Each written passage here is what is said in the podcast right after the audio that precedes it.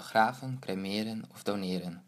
De keuze tussen begraven, cremeren of doneren heeft onomkeerbare consequenties en dient dan ook wel overgewogen genomen te worden, zeker als de overledene zelf niet heeft bepaald wat er na zijn of haar overlijden dient te gebeuren. Uw meride uitvaartverzorger kan alle vragen beantwoorden, doch de keuze ligt bij u.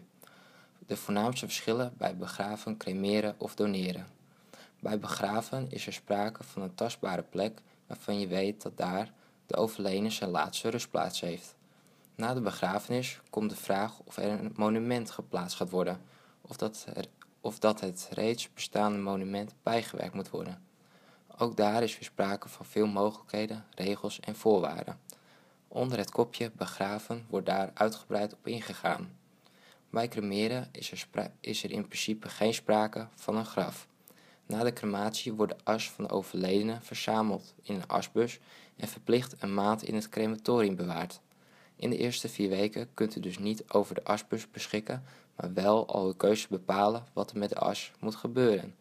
Onder het kopje cremeren leest u informatie over hoe en waarom van deze verplichte bewaartermijn. En verder alles wat er aan de mogelijkheden zijn betreffende de as. Mocht er sprake zijn van donatie van het lichaam, dus ter beschikkingstelling van de wetenschap, dan wordt het lichaam zo snel mogelijk naar het ontvangende instituut overgebracht. Het lichaam komt niet mee terug naar de nabestaanden. Er is geen crematie of begrafenis. De mogelijkheid tot afscheid nemen is dan ook zeer beperkt. Ook hieronder vindt u binnen deze site onder het kopje doneren alle nodige informatie.